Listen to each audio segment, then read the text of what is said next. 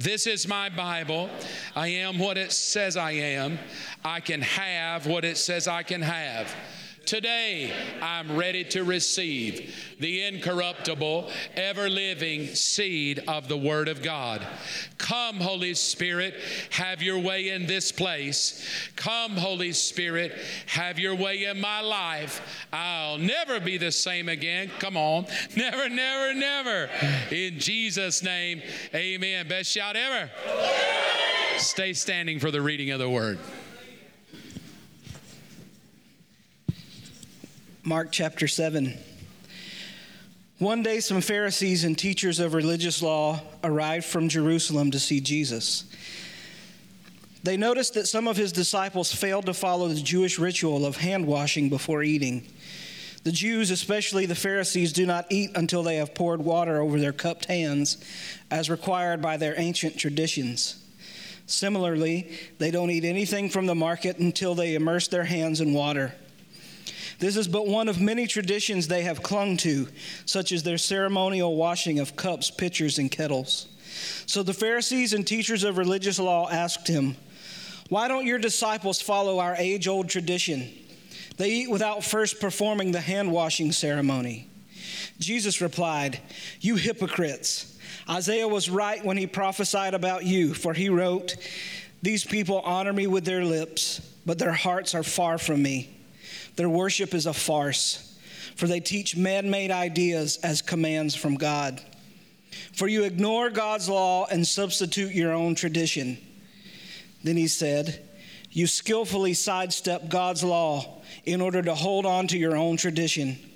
For instance, Moses gave you this law from God honor your father and mother. And anyone who speaks disrespectfully of father or mother must be put to death. But you say it's all right for people to say to their parents, Sorry, I can't help you, for I have vowed to give to God what I would have given to you. In this way, you let them disregard their needy parents. And so you cancel the word of God in order to hand down your own tradition. And this is only one example among many others. Then Jesus called to the crowd to come and hear. All of you listen, he said, and try to understand. It's not what goes into your body that defiles you. You are defiled by what comes from your heart. Amen. Hallelujah. Let's pray. Father, thank you so much for the reading of the word. Let it find good ground in our heart. Let what we need to hear, let us hear it. And then let us leave having heard and overcome. And we thank you for it. I pray you anoint my, my mind and my mouth that I'll say what needs to be said in the right way. And God, it would not take away from the reading of the word, but it would, God, just cause us to maybe see it in a way that will help us understand. And I give you thanks for it in Jesus' name. You say amen. You may be seated. Thank you again so much for being here. I want to talk to you this morning, something I've been mulling over in my heart all week. I'll put verse 5 up there again and we'll kind of look on the screens if you would like, or if you're a note taker, you can write it down, the verse. But this is the verse I want to hold on. I want to hold on the question asked by the Pharisees why don't your disciples follow our age old tradition? And I want to talk to you this morning about tradition. Uh, the good and the bad, and maybe even the ugly of tradition. How does it apply today? Tradition has been a long standing issue. Typically, this is how I'll define tradition. Number one, God moves in humanity. And when God moves by His Spirit on a people or a group of people or an individual, and God makes a move on us, typically humans will take the move of God and turn it into a movement, and we'll call it something. The charismatic renewal, a fresh wave of God, revival. From that movement, when we stay in it, we turn it into a monument, meaning it starts becoming our identity rather than the moving of God being our identity. Uh, that moment becomes our identity. It's a monument, and then we move it on into the final phase, a memorial, where it's just dead religion. No life to it at all, but we're so sold out to it, we don't even know we're missing the life of God. That's how powerful tradition is. Tradition, religious tradition, is so powerful that I can be right in the middle of it and have zero life, but feel pretty good about myself. And so I just want to kind of walk you through tradition, how it works, and ask this question at the end then what is God even after? So let's start maybe where it would be applicable to everybody, and we might could find a jumping off point and walk our way through the last maybe 50 years of American traditional church. If you're smart enough to know, it by far is different than what we read in the Bible. Right? I got a right and a yeah. I'll say that one more time. it came from my mama. It means I need to say it one more time. I feel like, me, opinion, we're so far away from the way the New Testament tells us to do church because tradition has told us how to do church. Now, let's start with probably one of the bigger traditions of American church, and that's Catholics. Catholics have a pretty wide range of tradition.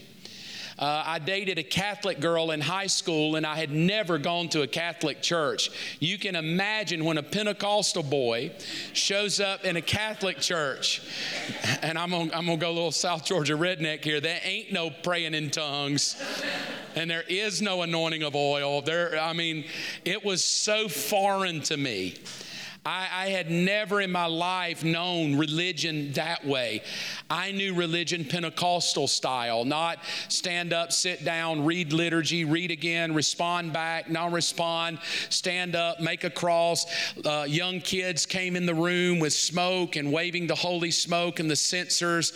I think it's called a tur- turnable or something like that. They, they swing the smoke and they would walk in reading scripture. And my girlfriend would elbow me when it was time to stand, time to sit sit, time to kneel, or time to recite. I was so mentally tired by the end. I'm like, I just like Pentecostal, where if you want to run, you run. If you want to sit, you sit. It really doesn't matter. You just do whatever you want to do. I didn't know there was such ritual here. And at the same time, it was kind of inspiring because the awe that was brought in the room was totally different than my Pentecostal experience. Like people seem, in a weird way, had more reverence for the traditions of it.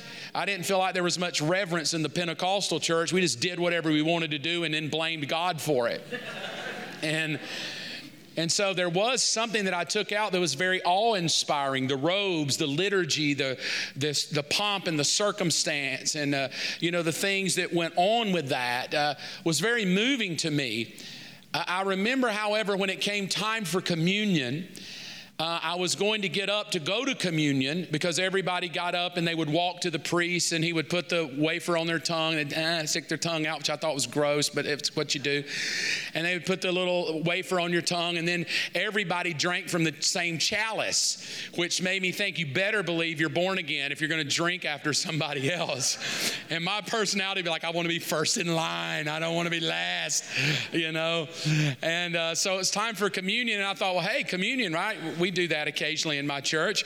And um, my girlfriend elbowed me. She said, Oh, you can't do communion. And I was like, Why? Like, I'd love to do communion. I love Jesus. And she's like, No, you have to be Catholic to do communion.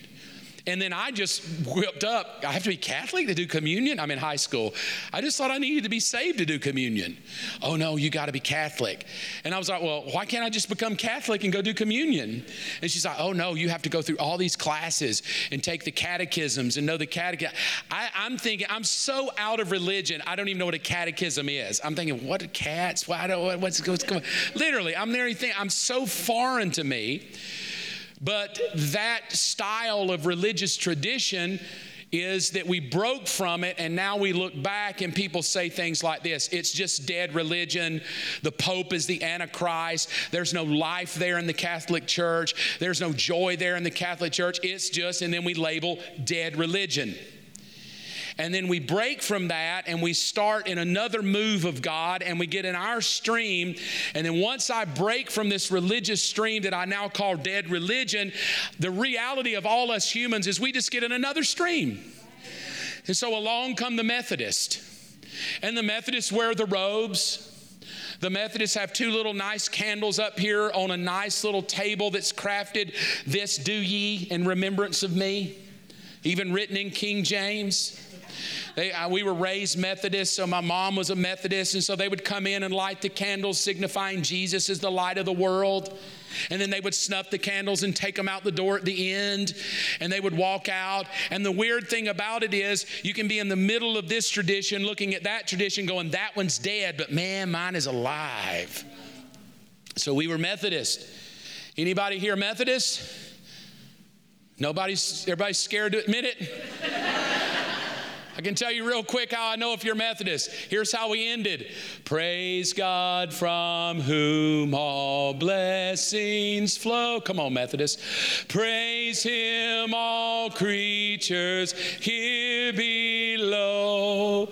Praise Him above, ye heavenly hosts. Praise Father, Son, and Holy Ghost. And then some guy, Amen. Right? But then when that became so traditional and I wanted a move of God, I broke from that. And Baptists come along. We don't have guys in robes and candles. We have preachers. We don't need robes. We don't need all that stuff. By God, we need some fire of the Lord. And we slam our Bibles down and we scream and we tell you, by God, every one of you boys on the front row are going to go to hell today. You're going to burn into hell. It's hot down there. Oh, I want you to know that the Lord, He's coming and I'm not talking about some feminist Bible, some gay Bible. I'm talking about the King James Bible. Oh, you ever been in one of those? Just tradition. Oh, shout, scream. I went to a Baptist church with my friend, and I went in the door, and by the time it was over, I wanted to get saved. I thought, man, I don't want to go to hell. There's nothing in the Bible that even mentions an altar call, but there's not one Baptist church that'll ever end without an altar call. Bow your heads, please, and close your eyes. And then here comes the question of all questions. If you died right now, do you know where you would go? I'm just thinking, I want to get out here and have some meatloaf. And now I've got to ask the question of my eternal soul if I die right now, where would I go? And then it just lingers a while to let you really think that at any moment, if you even look at a girl wrong, you're going to go to hell. If you're having a bad thought right now, you could burn in hell. And as you're pondering meatloaf versus eternity, all of a sudden a piano player starts playing, and from the choir loft comes, just as I am. A lot of Baptists, I one plea, come on. But that thy blood was shed for me, and that thou bidst me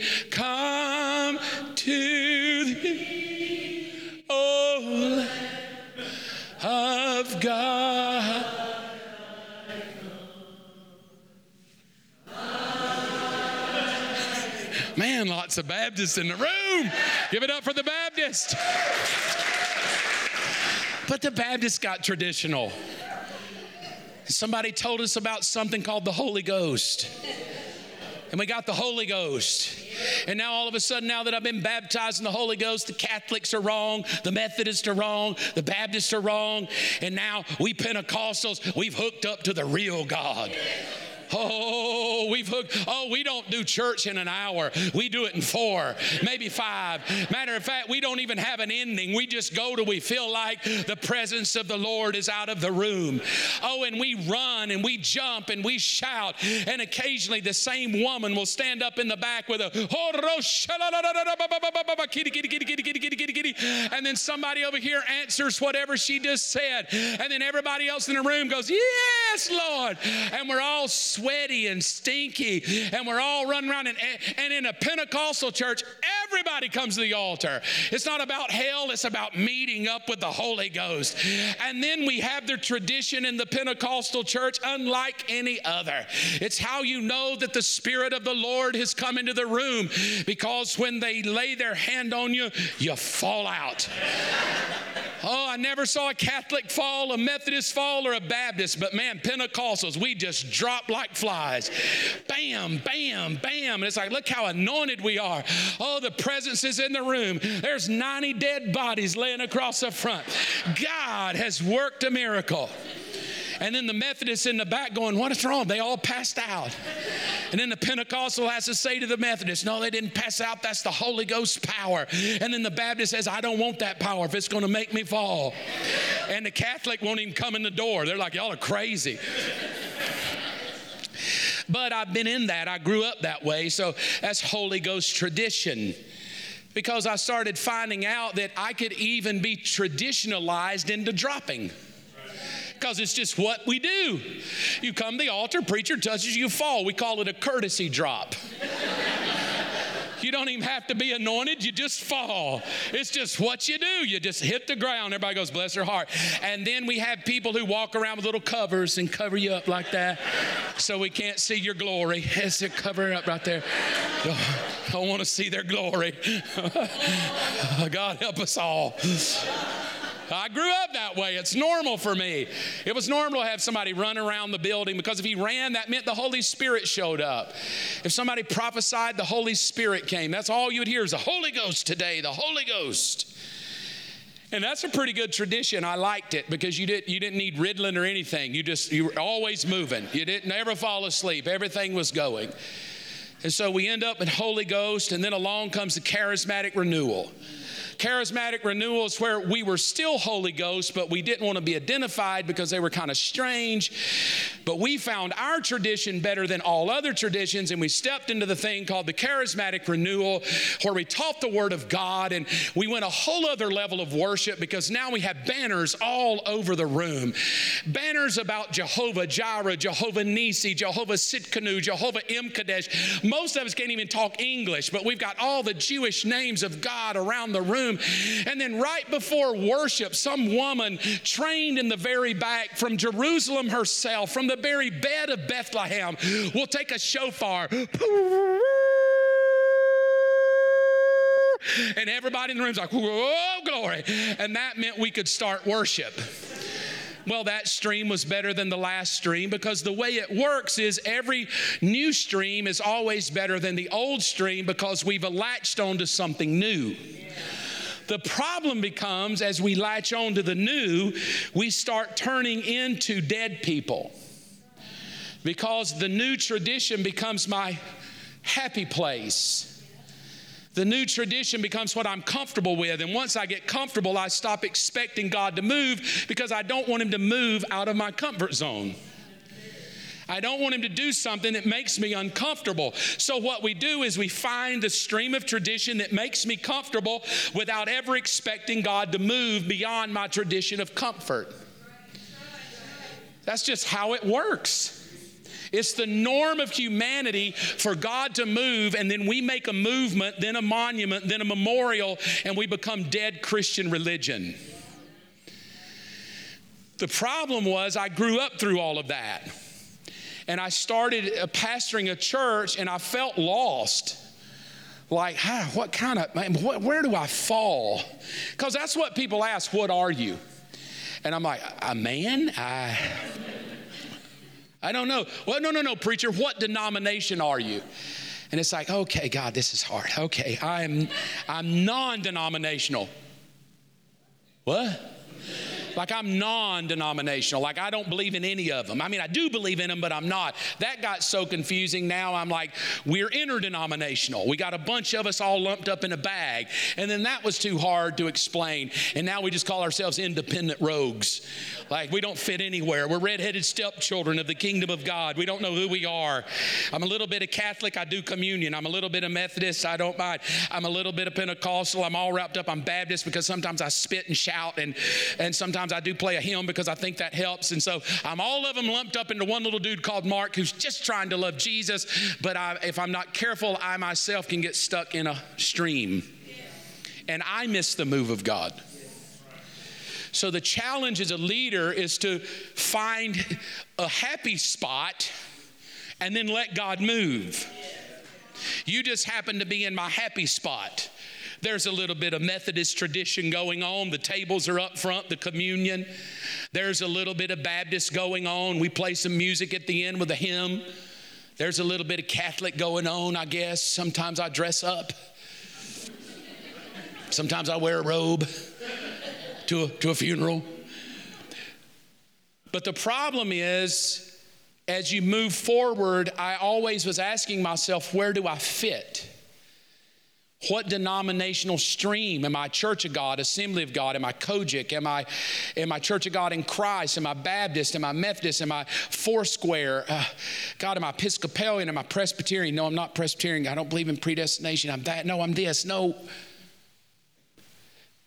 And so imagine this dude showing up one day being asked, Would I come and participate in a community wide service in the black community? And I was like, Sure, of course. I know exactly what to expect because I'm Pentecostal. I had no clue what they did in a black church because it was so far beyond my tradition that when I walked in the door and the preacher's preaching, and all of a sudden he got to a hoop, and, and I'm on the front row, like, man, this is good. And then all of a sudden, like I've never heard before, from the very back, from up in the balcony, from comes this Hammond B3 organ. And when that thing kicked in,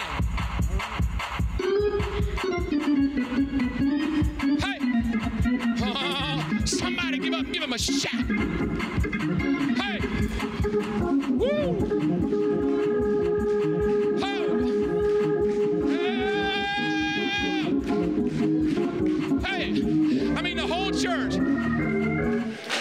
People. You didn't even get up.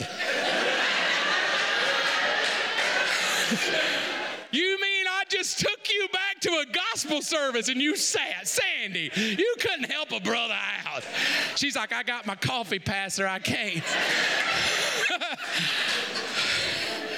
I called Robin after that church. I said, honey, if anything I know now, I know what stream I'm in. She said, what? I said, black gospel a white man in a black gospel body. I don't know how I'm going to fit with him. But when that Hammond B3 kicked up, my soul lit on fire. I was like, my God, who couldn't preach with a Hammond B3 behind you? It's like the Lord, He's coming, He's coming now. Wee wee, wah, wah, wah. And I was just like, man. I even told her, I said, honey, when you bear me, don't bear me white, bear me black white people crying at a funeral. I want somebody dancing and shouting. I want somebody singing 99 and a half won't do. You know, tradition, right? We all have it. The sad thing is what we do is we get very critical about religion. We start putting it down. Well, the Baptists don't do it right, so we went Church of God.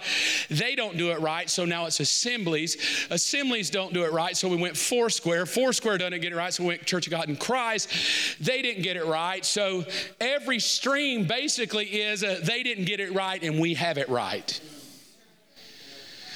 And the question is, I don't think God cares. I think we care. I think we want our stream to be the right stream.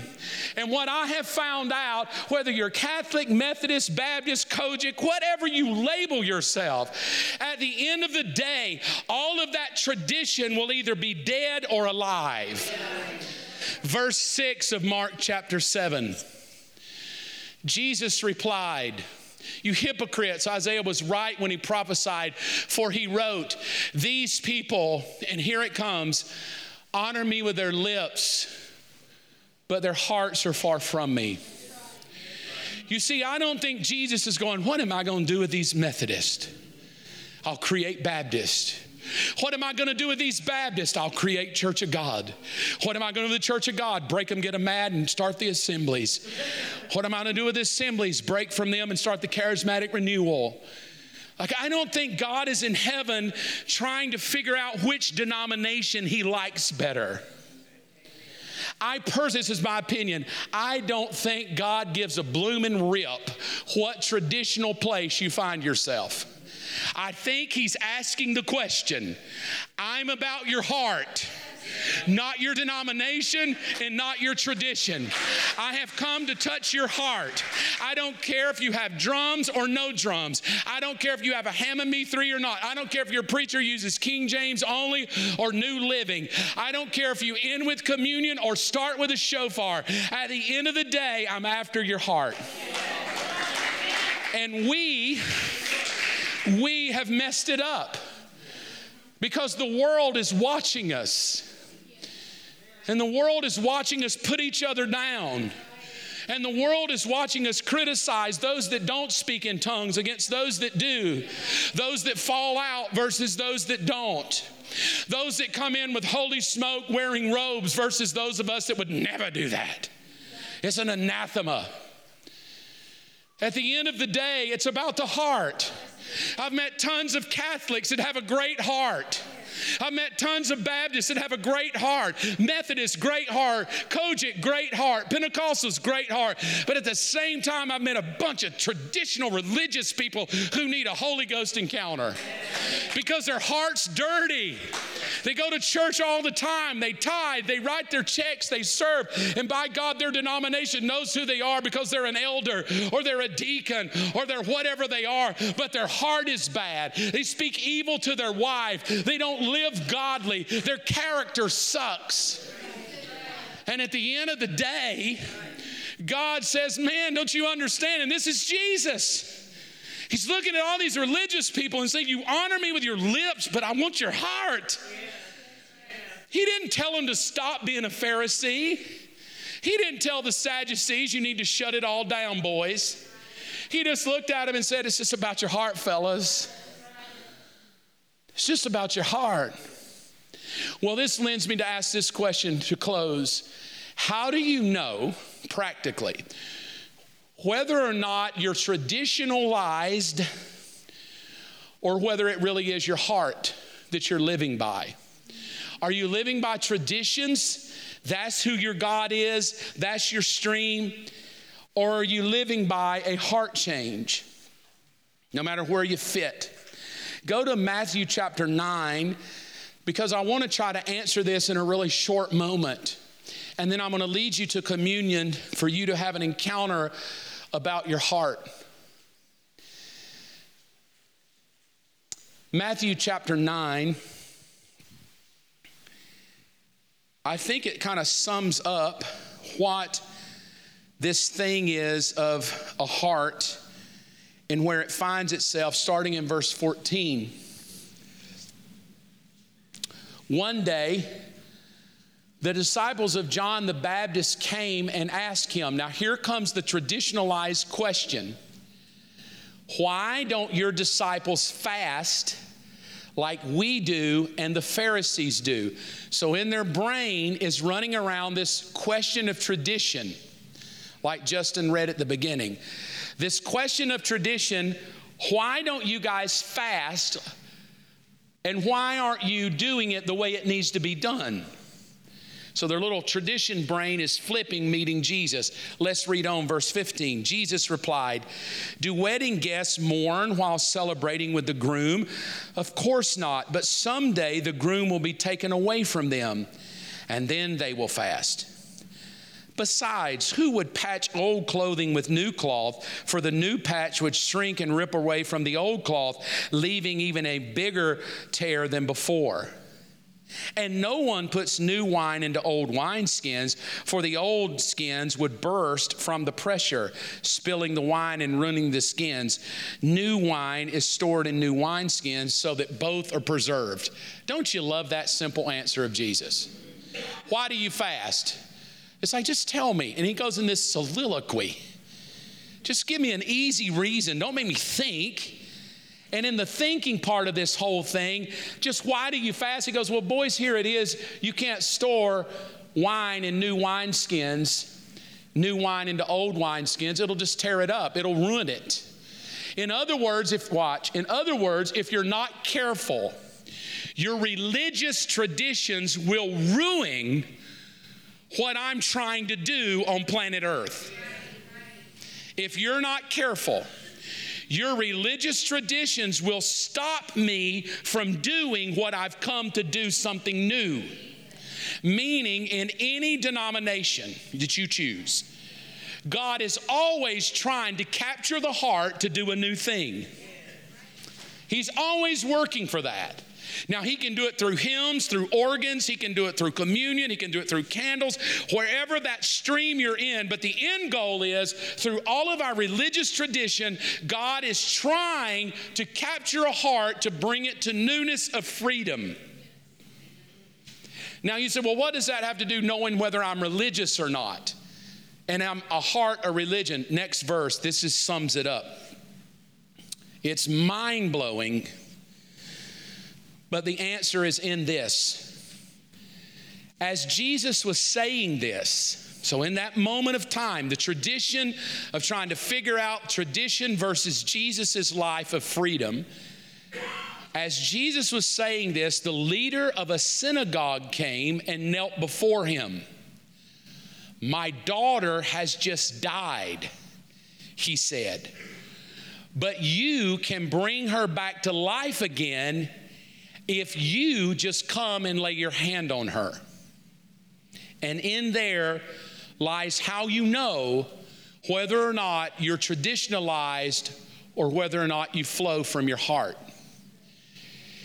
Because in this statement, the leader of a synagogue, where all the traditional things go on, where they recite the scriptures, where they stand to read, where they bring their sacrifices, where they bring their offerings, the place where they teach the law.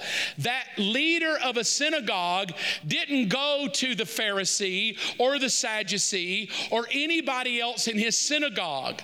He's showing us that if we're not careful, the dead religion will not be able to answer your deepest need.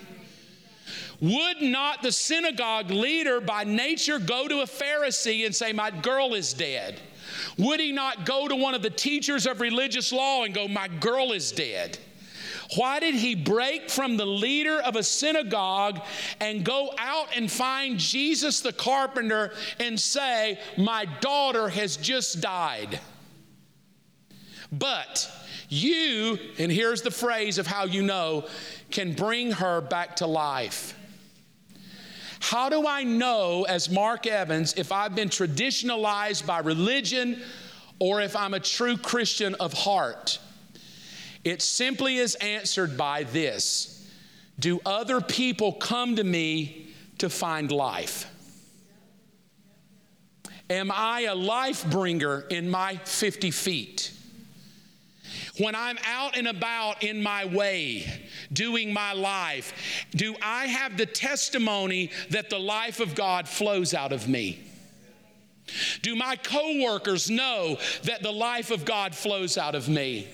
Do my coworkers know that I could pray and Jesus could answer a prayer? Do my friends who are students, do my neighbors, do the people within which I commune all the time, do they know that I'm a living, breathing example of the life of God because I'm a daughter of Jesus, I'm a son of Jesus, and greater is He that's in me than He that's in the world. I'm a Methodist, but on the middle of the week, I am a daughter of the Son of God. I am a man of the Son of God. I'm a Baptist in my denomination, but the life of God is in me and the power of God works through me. I'm a Catholic by choice, but during the middle of the week, the life of God flows through me. The power of God flows through me. And the problem is, it's when I'm more of my tradition and there's no life flowing through me. I simply go to church, I give my offering, I serve my duty, I do my temple duties, and my conscience feels better. And when I walk back into my environment, no one is approaching me for life. No one is saying, Could you pray for me? You seem to have such peace, Pam. Could you lay hands on me? You seem to walk in a different way. Everybody else is frustrated, but something's different in you. What is it? Oh, it's the life of God. Maybe that's what's missing today. I'll tell you what's not missing is another denomination. We don't need another one. We don't really need another church. What we need is a group of people who offer life. Hey, call us whatever you want to call us, but at the end of the day, we offer life. The life of God. I love it. I was I was hanging out this weekend, and I, I frequent a Mexican restaurant here in town. And one of the waiters, uh, I pray for him. I always tell him I love him. And he sends me a text, Why, Mark? Why? And I'm like, Dude, what's up? He said, I can't believe there was this man in the restaurant. He started cussing and belittling the waitress and calling her names and cussing. And he said, Why? Why do people do this? Well, I'm sure he could have texted anybody. But in the middle of a hell moment, when somebody in a restaurant is screaming at the top of their lungs, using the F bomb to cuss out the waitresses, he sends me a text, Why? Why? And I say, Hey, bro, it's simple. It has nothing to do with waiters or waitresses or good food or bad food. It has to do with living a generation of dark, evil hearts. Are you the life of God? When people's lives are tanking, do they think to call you, text you? When they're thinking about leaving their wife, divorcing, do they come to you for life? Do they come to you for something new, or do you just keep offering them the same old thing? Are you offering them to pray? Are you offering because that's how you know you've been traditionalized is when nothing of life comes out of you. But you're loyal to church, you're loyal to pay your tithe, you're loyal to serve on a team, but nothing beyond that has the life of God. In other words, once I bust out the doors, it's over. I've done my religious duty for the week. I got God off my back. He won't bring me some disease now. I gave him a little bit of money to keep him off my back. You've been traditionalized. I want your heart to be captured. Bow your heads and let me pray for you. It's not to make you feel bad. I think everybody in the room would admit we've all been in some way traditionalized. American church is built on that system. It's built on a system of tradition. But I just want to encourage you, whatever your tradition is, that you would find the life of God. You know, even here at Believers, still just kind of in your mind, I, I understand we have traditions. We do communion every week, we read the Bible every week, we start with worship. That's traditions, that's things that we do consistently. But every week, I'm always praying, God, in the middle of my tradition, I want to be sensitive to you moving. That's why sometimes in the middle of worship, I'll just come up and say, We want to pray for people. That's why we often say we have all these people here that are willing to pray for you because we don't want it just to be tradition. We want you to encounter life. We want you to walk out of the door saying, I met the life of Jesus today. And in just a moment, you're going to be asked to come to these communion tables. It's your opportunity to meet the life of Jesus. Our part is over, His part starts, where you engage with Jesus and say, Jesus, use me. But I will say this if you walk out of the door today and you rarely have anyone asking for the life of God, then maybe you've been more traditionalized in your faith than really seeing the freshness of who Jesus is. Because he's infectious. His joy, his peace, his kindness, his grace, his love is infectious. I often pray this, you'll hear it consistently if you come to believers. I often pray this if you can use anything, Lord, you can use me. And if anyone comes across my path today that needs you, may I ever be so bold to lead him to you. The way you know whether you've been traditionalized or not is whether or not you just simply say, Lord, use me to be a life giver. Lord, use me to be a life giver. Now, whatever in your heart needs to be reconciled to Jesus Maybe you've always just kind of been in a dead place with Him. Maybe you were raised that it's just church. You just go to church. It's just religious anyway. It's just a bunch of religion. He doesn't even care if you come, just give you money, whatever. I don't know how you were raised. I tried to touch a little bit on all, most of the streams anyway. But whatever your stream was or is, would you be so bold during communion today to pray that prayer? If you can use anything, Lord, you can use me. Let me be the light of the world today. Let me be a life giver today, a life hope bringer to other people. Would you stand with me if you will? As you're standing, I'm going to lead you in a prayer. At the end of the prayer, our communion tables are open. We, we kind of end a little differently, maybe, than you would be accustomed to. Once the communion tables are open, uh, those of us, this, this is our family, we bring our offerings to the Lord, we bring our tithes to the Lord. It's our way of being thankful to Him as our resource. But for everybody that's in the room, we, we have communion available for you. And it's a moment where you engage with Jesus and you let him maybe I said something that touched your heart. You you let that moment be real for you. And then once you do that, we kind of make an atmosphere for you to, if you want to go back to your seat, if you want to come up for prayer, if you want to have a moment of worship, we just make an atmosphere for you to do that. But we are done. So if you need to slip out, you can. I would just ask be respectful because there are people that like to stay around and pray and maybe go back to their seat and just kind of think about what the Lord is saying to them. And we want to be respectful in our talking. But we we want to give you a chance to encounter him. At the end of my prayer, you may come, do your giving, take communion, and just let the Lord bless you as you leave today. Pray this with me Heavenly Father, today I choose to believe in you. I believe Jesus Christ died for me and is alive for me. Come, Lord Jesus, into my heart. Make me a life giver, a giver of hope. And Lord, if you can use anything, you can use me. Come, Holy Spirit, fill me with your presence, your help, and your power. In Jesus' name, amen. You may come. Thank you so much for joining us on the Believers Church podcast. If you would like more information about Believers Church, you can visit mybelieverschurch.com. If there's anything that you need prayer for, please email us at amen at mybelieverschurch.com. Thanks again for listening, and we will see you next week for a brand new message.